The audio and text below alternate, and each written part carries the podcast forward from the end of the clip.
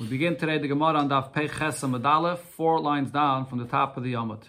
Said in the Mishnah, Kanani shalacherim chayiv v'chulu, if that if you injure an Evet Kanani that belongs to someone, you chayiv to pay for this injury. But then the Gemara brings the opinion of Rav Yehuda that says that you chayiv to pay all the different kinds of payment for this, besides for baishas.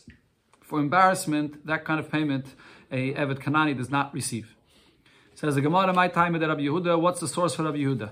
Omakra, the pasuk where it speaks about the payment of embarrassment, it says ki noshim yachtov, if men were fighting with one another, and the ish va'achiv, and then it says a man and his brother, and then over there the pasuk describes how one woman came along and embarrassed one man, and she has to pay for this embarrassment.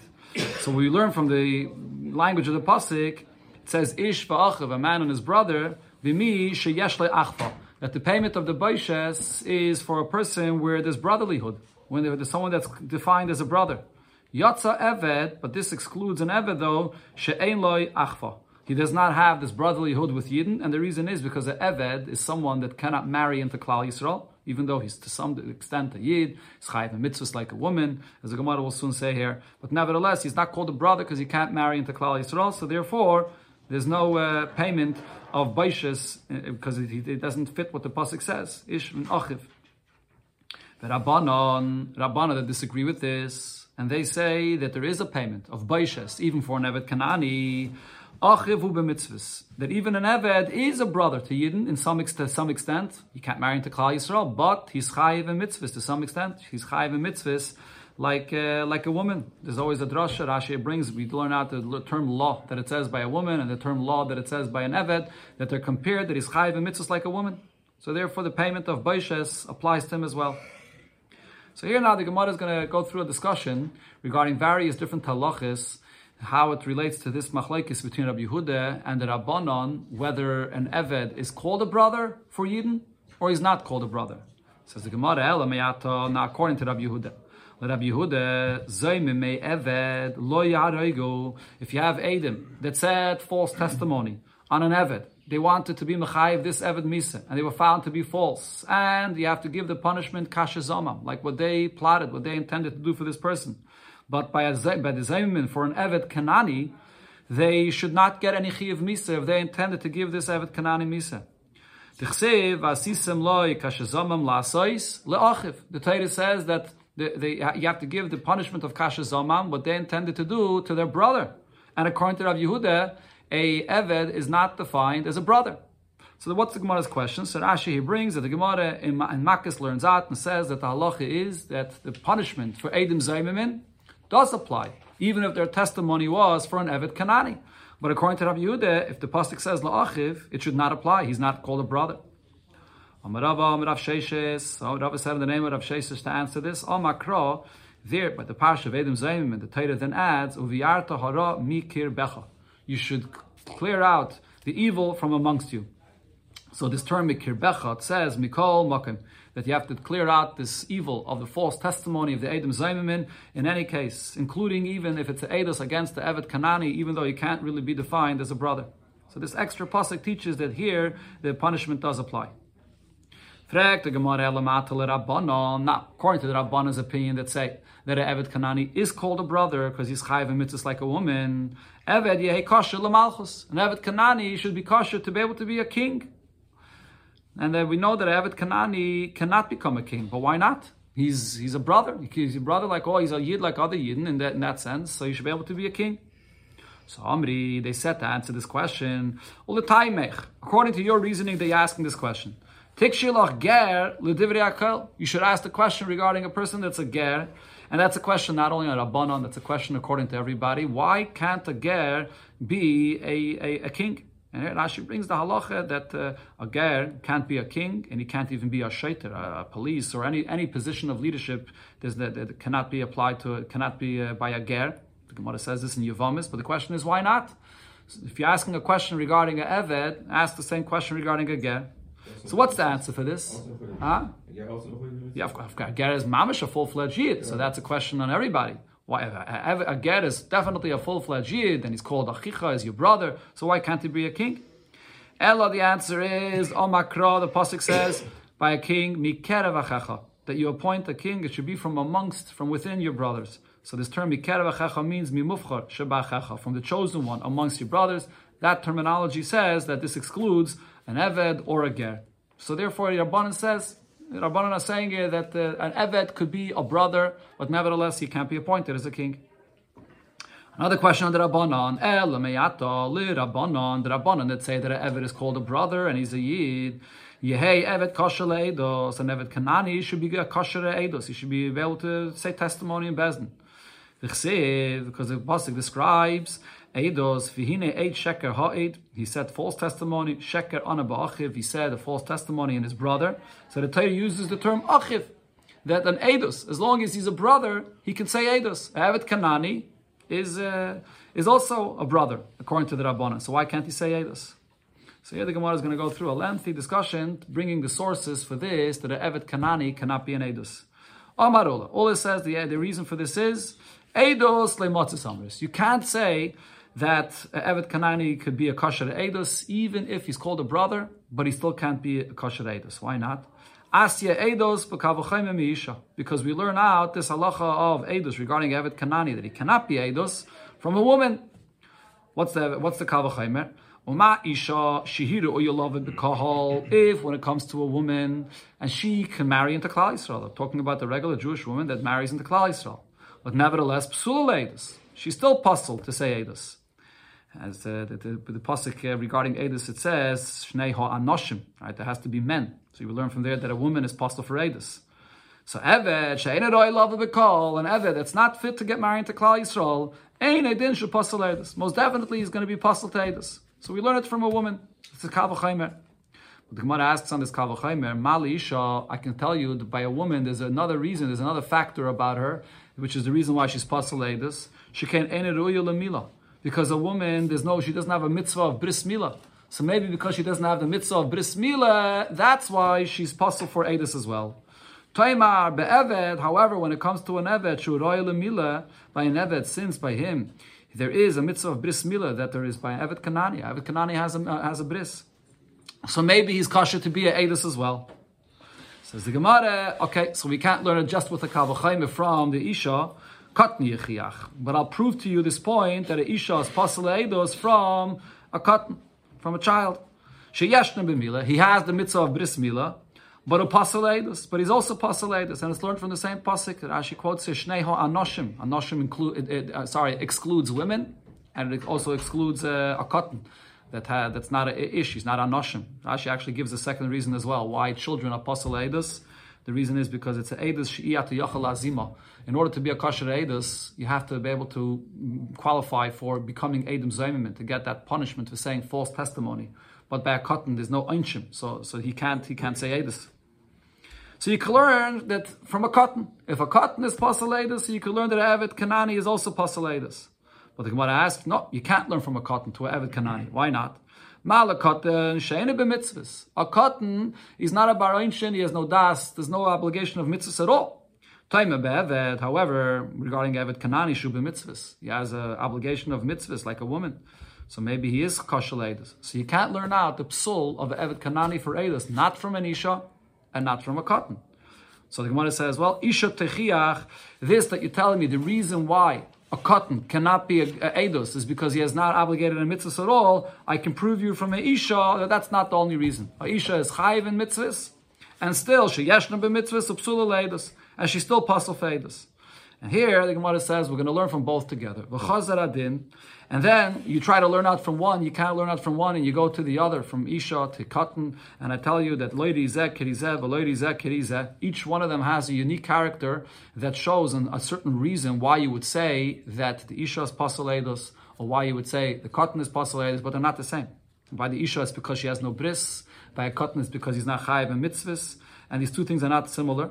And therefore I say that that, the reason you find that each one of them specifically cannot be the cause for why they're postulatus, because I, I don't find it by the other, which is possible without that reason. So what's the reason why they're postulatus? Hatzad, Ashav, the common denominator, what the, the, reason that you see by both of them is, Sheken Einon B'chol mitzvahs, both a Isha and a Katan are not chayiv in all mitzvahs like a man. And the apostle to say Eidos. So this point, I say, applies to Evet Kanani. Afani obvious evet, the same as with an evet, she'enoi b'chol mitzvahs, he's not chayiv in all mitzvahs, upasalad, and therefore he's possible to say edus. That's the source that Evet Kanani, even though he's a brother, like Rabbanan hold, but nevertheless we learn from a Isha and a Katan together to teach us that an Evet Kanani is possible edus. But the Gemara asks on this limit as well. Even learning from both together, there's a problem here. Why? If you're learning from both together, from the Isha and from the uh, from the katan, but when you look at what's similar about them, you can say what that they're both shekain ena ish. Both of them are not a man. The pasuk it says Edus is anoshim, a man. So that's not a woman and not a katan. So therefore they're both pasul. Maybe that's the factor. That's the reason that they're both pasul. Taima be'eved. However, if you're looking at a evet kanani shu ish, evet kanani is ish. So even though he's not chayv in all mitzvahs, but he's an ish, so maybe you should be a, kosher edus. Hello, therefore the Gemara says we're going to have to bring in another point here. Teisi migazlan. We could learn that the Evet Kanani is pasal edus from this that a gazlan is pasal edus, a robber is, is edus. The Rashi here brings, we learn from the pasuk where it says al toshes yotcha, and then it says um, al toshes rasha that a rasha should not be edus. Who's the rasha? A person that's a robber cannot be a good edus. So just like a robber can't be an edus, so we learn out so too that Evet Kanani cannot be a good edus. Okay, so the Gemara says, well, how could you compare an Evet Kanani to a Gazlan? Mala Gazlan, she came of Garmaloi. By an Evet Kanani, by a Gazlan that is, it's his actions, the fact that he's stealing someone's money, and therefore the Titus says he's a Rasha, that causes him to be Pasaledus. Taima be'evet, however, by evet, even if he's not chayiv and mitzvahs fully like a regular yid, but she'em ma'asav garmaloi, there is no none of his own actions that are causing him to be different than anybody else, and therefore, who says he's excluded from being a kosher edus? Hello, so the Gemara concludes, Teisi migazlin or michad mahanoch. We're going to learn out from a gazlin, together with one of the ones mentioned before, which is either a isha or an eved, that what's the common denominator between a gazlin and one of these, either a isha or, or not, sorry, not a isha and an eved, a isha or a katan. One of these, you can learn out the gazlin together with one of them. So Rashi explains that both of them together, they don't have all mitzvahs by them. Either because a Gazlan is not careful with all mitzvahs, he's a Gazlan, so he's a Rasha, or a Isha is not Chayv in mitzvahs, or a Katan is also not Chayv in all mitzvahs. So both of them, the common denominator is that they don't have all mitzvahs by them, and therefore they're Pasal Eidos. And from there you learn out to an Evet Kanani as well, it's not chayv in all mitzvahs and he's postulated. And over here you can't ask the question that we asked before that the, the tzad hashava is ish. The, the Gazlan is a ish, He's a ish, but he's still pasaledus. Why? Because he's not. Uh, he's not. Uh, no, but, he, but he's not fulfilling all mitzvahs. So because he's not fulfilling on all mitzvahs, so therefore he doesn't have all mitzvahs by him, and that's the reason for the for the fact that he's pasaledus. Look at Rashi, says, "She'enan zihirin b'chol mitzvahs." The tzad hashava is that they don't do all mitzvahs. They're not careful with all mitzvahs, whether because they're not obligated or because they're just not doing it. And that's the reason for the psal, and therefore we could apply that by the Evet Kanani as well. This is one source for the psal of Evet Kanani in mitzvahs. Mar bered Ravina Mar, the son of Ravina, so he said a different source. He says Omar Kra, the pasuk says La Yumsu Avas Albanim. Now, what's the simple pshat of this pasuk? La Yumsu Avas. In the simple pshat, the pasuk is coming to teach that you can't accept edus of a relative. A father can't say edus, or you can't uh, give a death to a father based on the edus of a child. That's a simple pshat of the pasuk. But he darshans his pasuk differently. What the pasuk means to say is la yumsu. You can't use an edus to give a chi of misa to someone with an edus which came al pi avais she'elam chayis banim. If it came from a person which is a father that gives birth to a child and there's no yichus of the child to the father. What is this? This is an Evet Kanani. By an Evet Kanani, the child has no yichus to the father. The yichus of, an Evet Kanani goes to the mother, not to the father. It says by Evet Kanani There's no there's no yichus to the father. Okay, so therefore, in, in the, the, way he's touching the pasuk is like yumsu. You can't give a chi of misa if uh, accord, according to a father that doesn't have a yichus to the son. That's how he's darshaning this pasuk. Now, the Gemara explains why is he darshaning the pasuk this way? Why doesn't he just learn the simple pshat of the pasuk that it's coming to say the halacha that you don't accept edus of a relative, a son, to say edus for a father. So the Gemara explains, because the is if you're going to think and say that what we learn from this pasuk is just a simple pshat, as this is taught elsewhere. That Rashi brings this is the pshat that it says in the Gemara in Sanhedrin that layum suavas banim means be'edus banim that you can't give a chiv misa to the father with the edus of his son, a relative. So then lichtiv rachmana, the the more appropriate language of the pasuk would be to say layumsu avos al that a father should not be put to death by the edus of their son. Their son meaning you, you want to say here that the relative, the son of the father, so you can't you can't give a chiv misa. My banim. Why does the, the Torah just use the term banim? Not uh, making the point that we're talking about the, the son of this father and it's a relative. It just says banim stam, children. Shema mina, so from the change of the language of the pasuk, I learn out from here this other halacha regarding an Evet Kanani, the layumsu, that you can't give a chiyav misa al pi avais she'en lahem chayis banim. According to the edus of a father, which is Evet Kanani, and therefore his children have no yichis to him. That's a new drasha that we can learn out, an additional drasha we can learn out from this pasuk, from the change of the language. That's the first half of the pasuk. Now the Gemara goes now to the second half of that pasuk. After it says la yumsu avis al banim, the pasuk continues and says ubanim la yumsu al avis. The Gemara wants to understand now, according to this drasha, how are we going to understand the second half of the pasuk? Elamayata, and according to this, when the pasuk then continues and says ubanim la yumsu al avis, how are you going to darshan this? Achinami over here also, are you going to say a similar pshat that lo yumsu that you can't give a chi of misa based on an eidos al pi bonim she'elem chayis avis that according to the eidos of children that don't have a yichus to their father.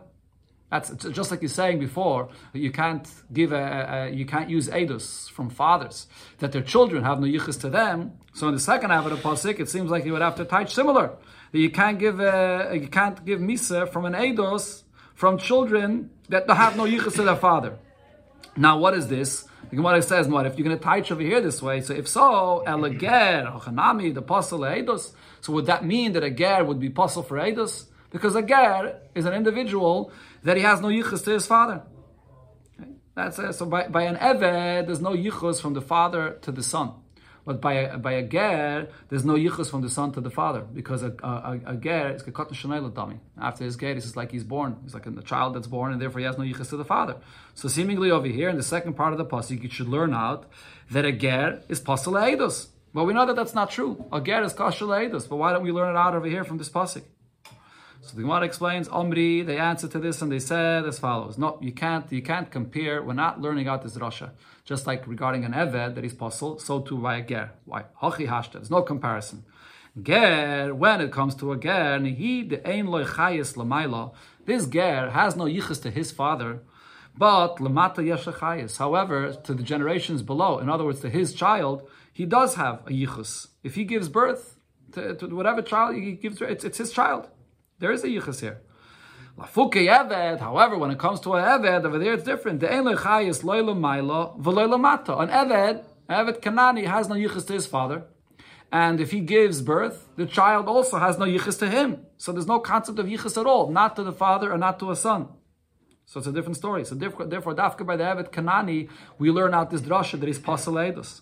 Now the Gemara explains why you can't say that a ger should be pasul as well. Maybe, maybe we should still say that. Uh, we're going to dash near the pasuk to say that because a ger has no yichus to his father, he's pasaled. So the Gemara explains.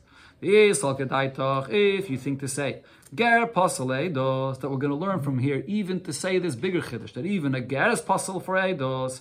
If so, lichtev rachmana, let the Torah just say lo yumsu avos al the Torah could say, like the Gemara pointed out before, if all it's coming to say is like the simple pshat of the pasuk that relatives cannot say edus, so let it say the term of layumsu avis al b'neiim that you can't give death to a father by the edus of his son, which is a relative. The kedam rinon, like we said before, that would be the simple pshat of the pasuk. And then layumsu be'edus bonim. Okay, so that one second. That, that goes together. That that's the simple pshat of the pasuk that a father is not put to death by the testimony of his of his children. That's the concept of a relative. That's pasuk. That would be the pshat in the first part of the pasuk. I don't need any. I don't need to use that part of the pasuk to teach me that an eved kanani is pasuk. And then I would say as follows. Let's look at the second half of the pasuk.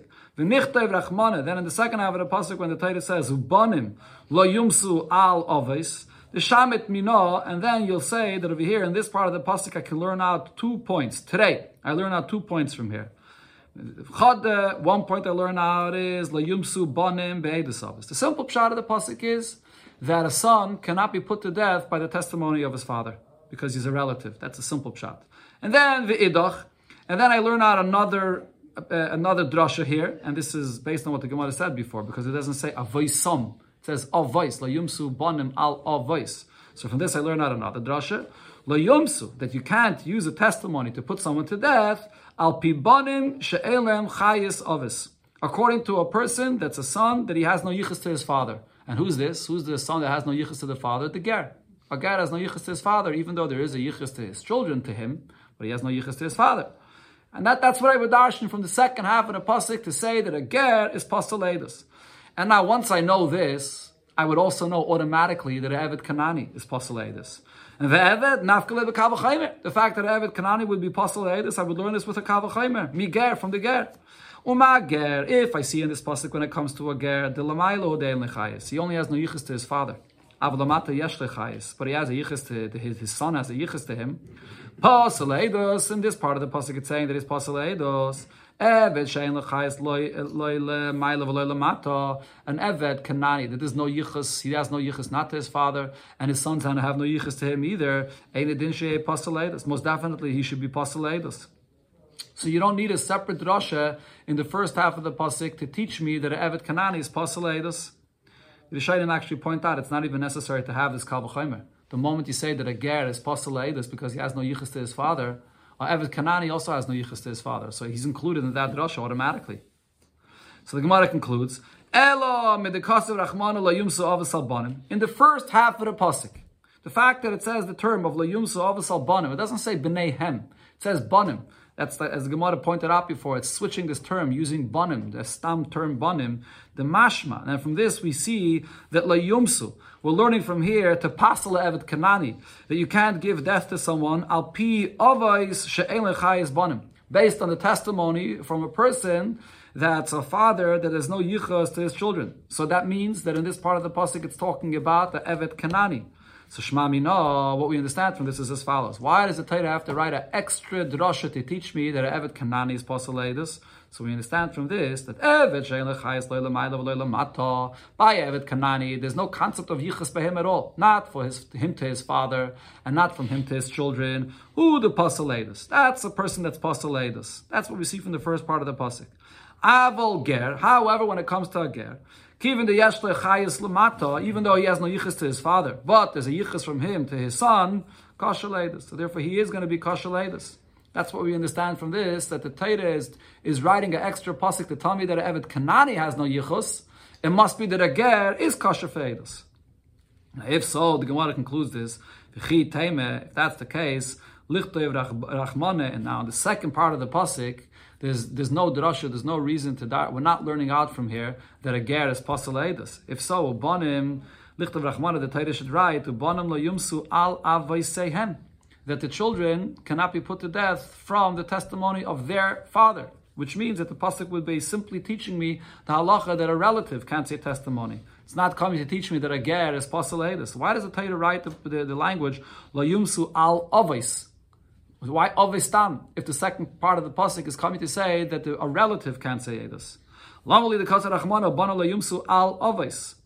Why is he using this term? The mashma, and it would seem from this that it's coming to say lo yumsu al pi bonim she'elam chayis It sounds like it's coming to say that you can't accept testimony from a person that's a son that has no yichus to his father which would mean that even a ger is postulated. But as Gemara just pointed out, that Rasha is not true because we, we, see that the Torah is only passing a Evet Kanani and not the Ger. If the Torah was passing a Ger, you wouldn't need an extra pasuk to pass Evet Kanani because it's a Kal v'chaymer. So why is the Torah using this language? So the Gemara says the reason is Aidi the Kasav LaYumsu Avos Banim because in the first half of the pasuk it uses this term of Banim Stam. It doesn't say Bnei Hem. In the first half of the pasuk, it's coming to teach me that an Evet Kanani is Pasal Eidos. Kasavnami ubanam layum The Torah uses a similar term in the second half of the pasuk. It says the term avos and not avoseihem, even though in the second half of the pasuk it should have said avoseihem, because the only drasha that there is from the second half of the pasuk is to say that a relative can't say testimony. So, so, okay, this is this is the conclusion of the Sinyan. This is the drasha that uh, the Gemara says another drasha here to teach me that Evet Kanani is Pasaledis, but only Evet Kanani, not a Ger. Going back to what it said in the Mishnah, a cheresh, shaita v'katan, a deaf mute, or a shaita, or a katan, a child, pigiyasan ra. If you have an interaction with them, then it's going to be bad for you. As the Mishnah explained, that if you uh, are going to be mazik them, you have to pay them for this damage. But if they're mazik you, they have no das, they have no, they're not going to be chayiv to pay you. Okay, the Gemara here starts a new inyan. This will be a long discussion, and then eventually the Gemara is going to come back to bring from this Mishnah a proof to the subject that we're bringing up here. So the Gemara says the story that happened was as follows: it of Shmuel bar Abba Mahagrunya, the mother of Shmuel bar Abba from Hagrunya. Havas Nesiva Rababa. She was married to Rababa. So this this mother of Rav Shmuel bar Abba, bar Abba was married first to one person by the name of Abba, and then she had a son with that man, and then she got remarried to another Abba, and also to Rab Abba. But uh, now Kasvinu lenichse l'Rav Shmuel bar Abba b'ra. So she went and she wrote that her properties, which are properties that are called nichse maluk, these are properties during the time of the marriage to her husband. So what happens with these properties? Nichse maluk. The, the, the actual properties itself belong to her. But the paytas of the property, who's the one that eats the fruits of the properties of a wife? The husband. So she went and she wrote those properties as a gift for her son. It wasn't her husband's son, it was her son, and she wrote it as a gift for him. So now, after she passed away, so her son, Rav Shmuel, Barabba, wanted to take that gift that her mother wrote for her. The question is, could she keep that gift? Does she get this gift? Or, no, maybe it goes to the husband. The halacha usually is that when a woman dies, Who's the one that inherits all of the properties of the wife? The husband inherits all of this, not the children. So over here, though, the mother in her lifetime wrote that it should be a gift for the son. The question is, will the son get it, or does it go as a yerusha to the husband, like it usually does? Second husband. Huh? Yeah, the second husband. Yeah, that this is the husband that we're talking about now. so Azar Rav Shmuel Barabbah Kamed Rav Yirmiyah Barabbah. Rav Shmuel Barabbah came to Rav Yirmiyah Barabbah to ask him about this. So Oik Mei Benichsi. Rav Yirmiyah Barabbah said that he, that he can keep these properties that his mother wrote for him as a, as a gift. Oh, so Rababe, so Rababe, the husband, he, he wanted to inherit from his wife. He says, no, it belongs to me. So Rababe himself went, Amra Lamilsa Kameda Rav Haishia.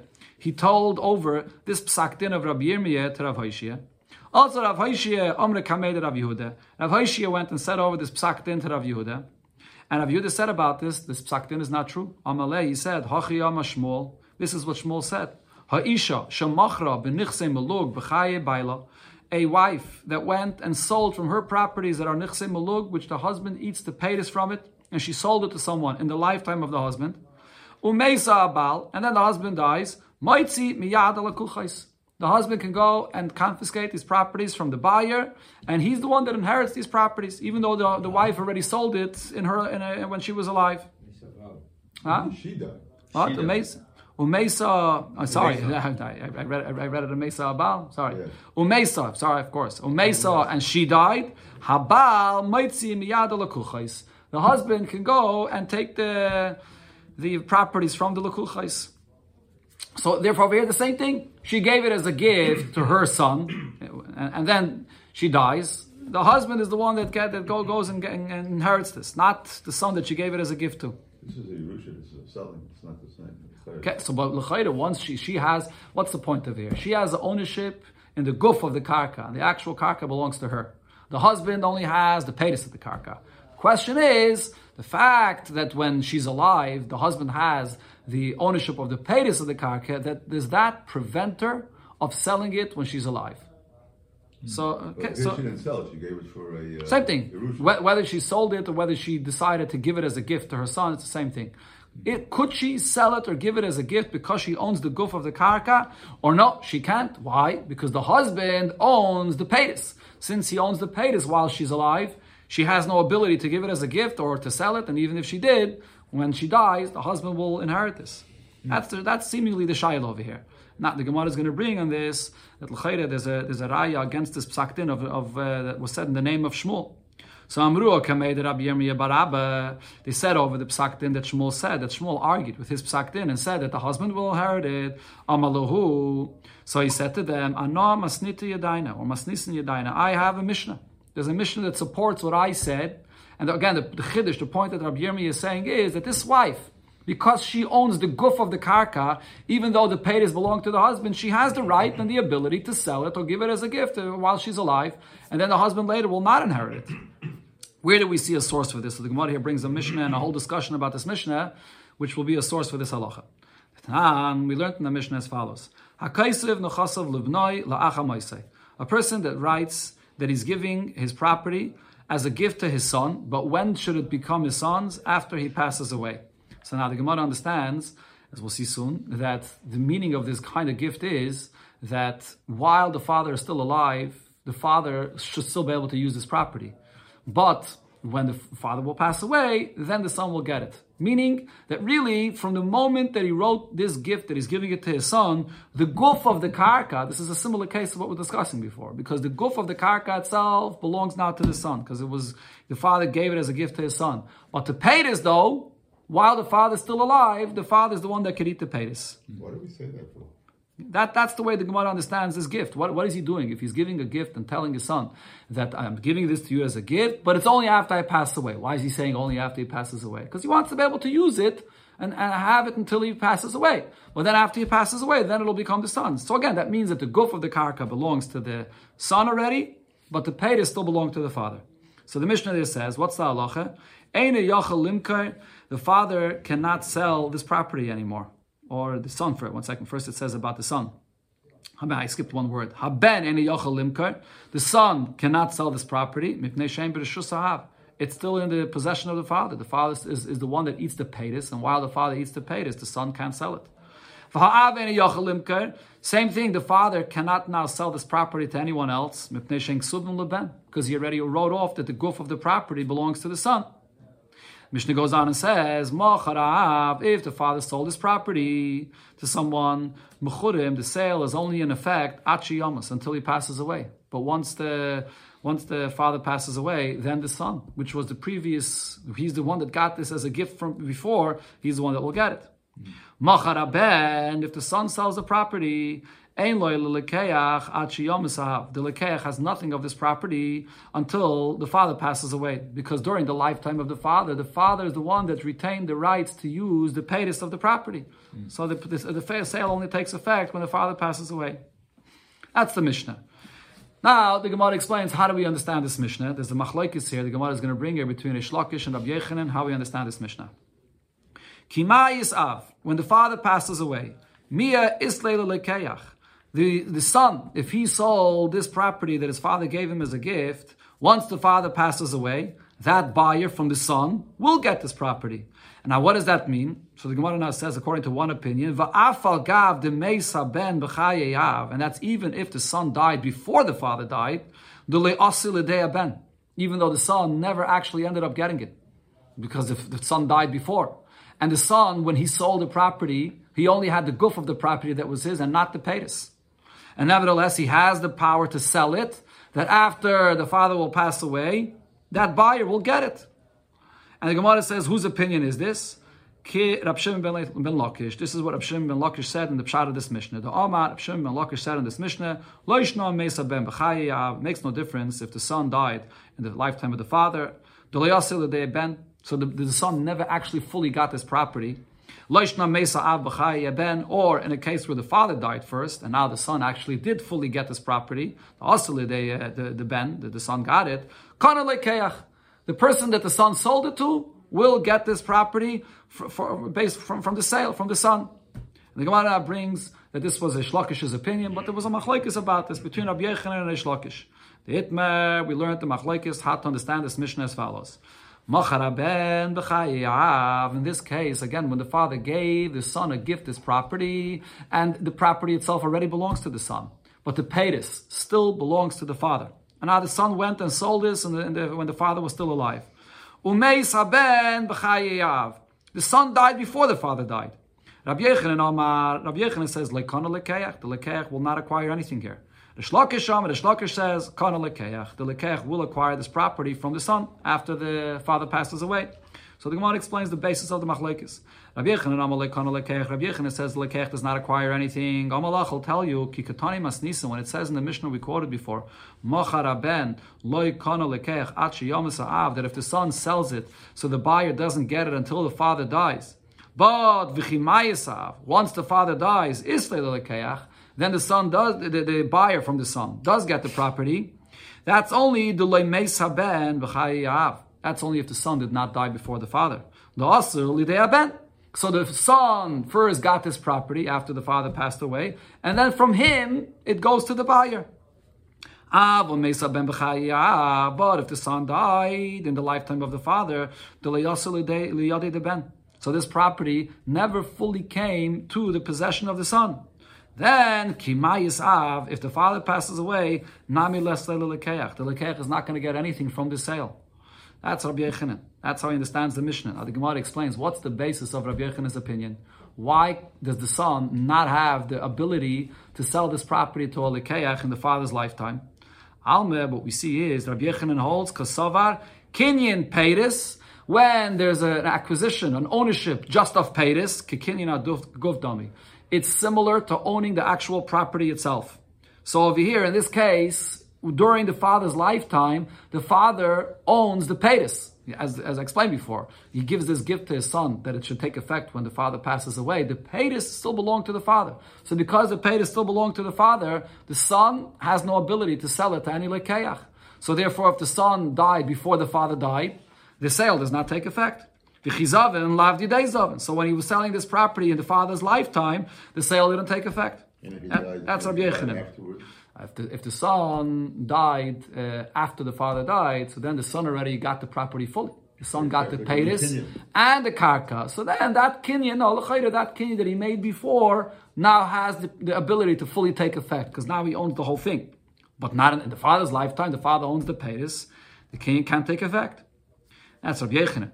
Rab Shimon ben Lakish Rabshim and Lakish disagrees and he says, Kana that the Lekeach will acquire this property, will get it, even though the son died in the father's lifetime. And he explains, Kikatani Masnisim, when the Mishnah says, Ben, that if the son sells his property, the Lekeach does not get it until the father dies.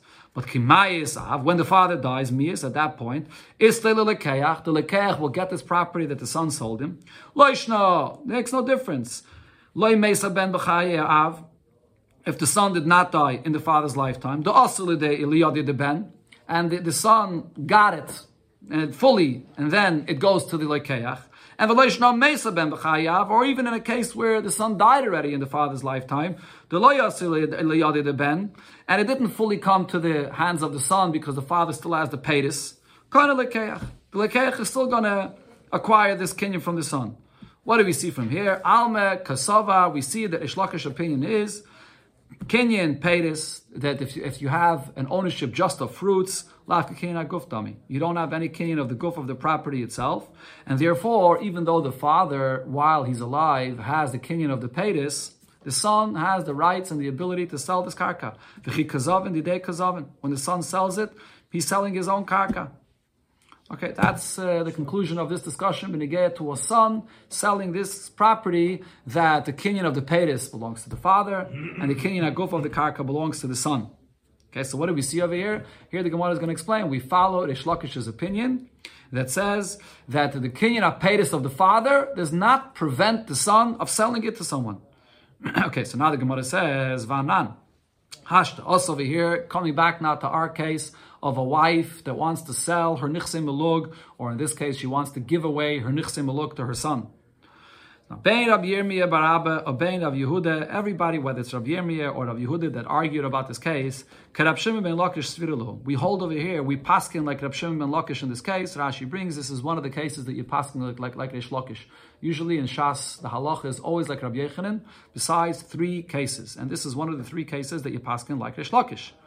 So now Rabbi Yirmiyah bar Abba says as follows. If you're going to say that the fact that you own paytis of a property, it's equivalent, it's similar, like you own the whole goof of the property. If so, av aben if the father died, but the son already died before, amai isle Why would Reish Lakish say that the Lekeach should get this property that the son sold him? Ki kazovin high, lav kazovin. When the son sold this, he's not selling something that he has the rights to sell because the father still has a Kinyan Paytis. And if you're going to tell me the Kinyan Paytis is strong enough to hold back a sale from the guf, so then the sale shouldn't take effect.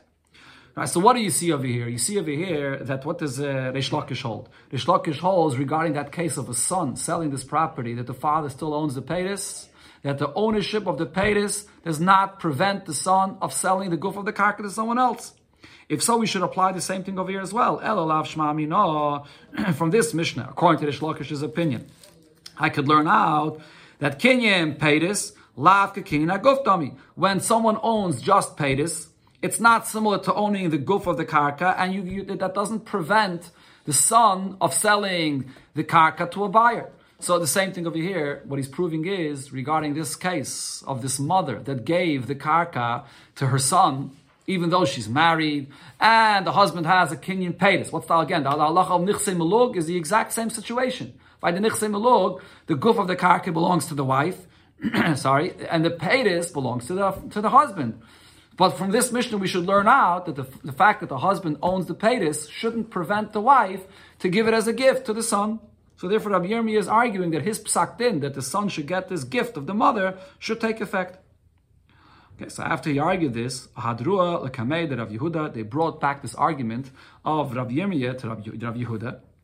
And Amalahu, Rav Yehuda responded and said, Hachi. This is what Shmuel said.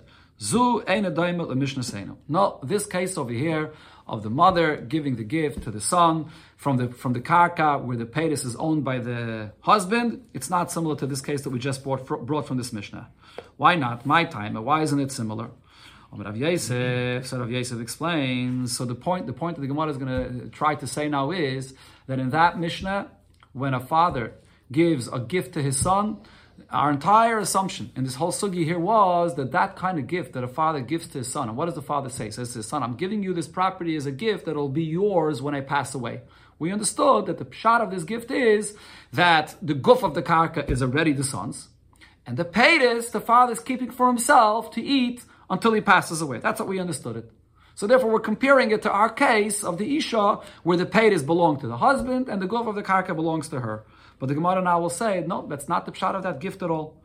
If it would be true that that would be the understanding of that gift, itani ipche. If the case was the opposite, la'aviv, a person that writes that he's giving away a gift to his father. In this kind of a case, if a son would say, I'm giving this karka of mine as a gift to my father, that it should belong to my father when I pass away. Then over there, ikil mifshat mino, from that case, we would be able to say that we have a proof to this case over here. The Kinyan Paytis, Lafka Kinyan Aguf Dami. Like what we just tried to prove, that the Kinyan of Paytis is not like a Kinyan Aguf, and that the, the, the father would have a right to sell it. And the similar over here, the mother has a right to give it away as a gift. That's in that case. But now the Gemara says, Ela hashta, but over here, what is the Mishnah actually talking about? The Tani, the Mishnah says, Hakaisev nechasav lebnoi. This is a father that's giving a gift to his son. So over here, what's the story with a father that's giving a gift to his son? This is a, a son that he, he he's, he's, he's a son. He inherits the father. Whether the father gives him the gift, whether the father does not give him the gift, he's anyways going to yashin his father. So what the Gemara is pointing out over here is as follows in such a case, if this son will anyways yarshin the father, what's the point of the father giving his son a gift? Why is he giving him a gift if he's anyways going to yarshin him when he passes away? Elamai, it must be that the intention of the father is that he's giving this gift to the son completely. That the son should own this karka 100%. so even if we're going to say, even if we're going to say that usually the halacha is that the kinyan of uh, Peiris is considered to be like a kinyan of guf, but over here, in this case, when the when the father gave this uh, gift for his son, why did he give the gift for his son? If his son is anyways yarshining him, the only reason the father gave over this gift to the son is because he wanted it to be fully the son's, completely, not just the, the kinyan of the guf and not the, not the Peiris.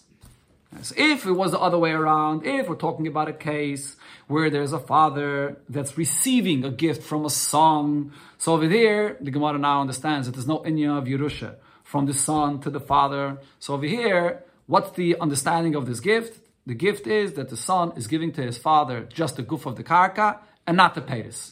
So now we could compare it to our case where you have a wife that owns the goof of the karka and not the paytas. But over here, when we're talking about a father that's giving a gift to his son, since this is a son that anyways Yashin is the father, so in such a case, what's the what's the meaning of the gift of the father to the son? The father is giving this gift fully to his son before he passes away. After he passes away, for sure he would have got it anyways. The point of the whole gift is that the son should get it even before he passes away. That's why the Shlokir said that the son has the ability to sell it in the lifetime of the father, because it's a, it's a full gift. So therefore, there's no comparison, b'chlal, to our case that we're talking about. That's the response that uh, Rav Yudah said. But the Gemara says this is not this is not a good answer. Amalei Abaye, but Abaye said, how could you say that there's a difference between a father giving a gift to a son or the son giving the gift to the father? Amalei Abaye, Abaye says, Otu bra yaris abba. Is it true that a son yarshins a father, but abba la yaris bra, but a father will not yarshin a son? The concept of Yerusha actually goes both ways. A son can yashin a father, but a father could also yashin a son. Mm-hmm. So maybe over here you should say the same svara in the reverse. You can't make this distinction and say that when it comes to a father and a son, over there there's Yerusha, but by a father receiving a gift from a son, there's no Yerusha. That's not true. Ella, therefore the Gemara explains, why does a father do this? Why is a father giving a gift to his son in his lifetime? Or why would a son give a gift to his father in his lifetime? If a, if a son gives a gift to his father, why is he doing this? Even though the father could yarshin the, the son, but what if this son has his own children? So the Yerusha goes to the, usually to the children. The son is writing it that it should go to the father so that his children shouldn't yarshin, but the Yerusha should go to the father. So if so, over here as well, in the case that the Mishnah is talking about, why is the father giving this gift to his son in his lifetime, even though the son is going to yarshin it anyways when he passes away? Asi. Oh, the father is doing this because he doesn't want the brothers to inherit. He just wants this son to get it. Okay, so therefore, what's the Gemara's conclusion over here?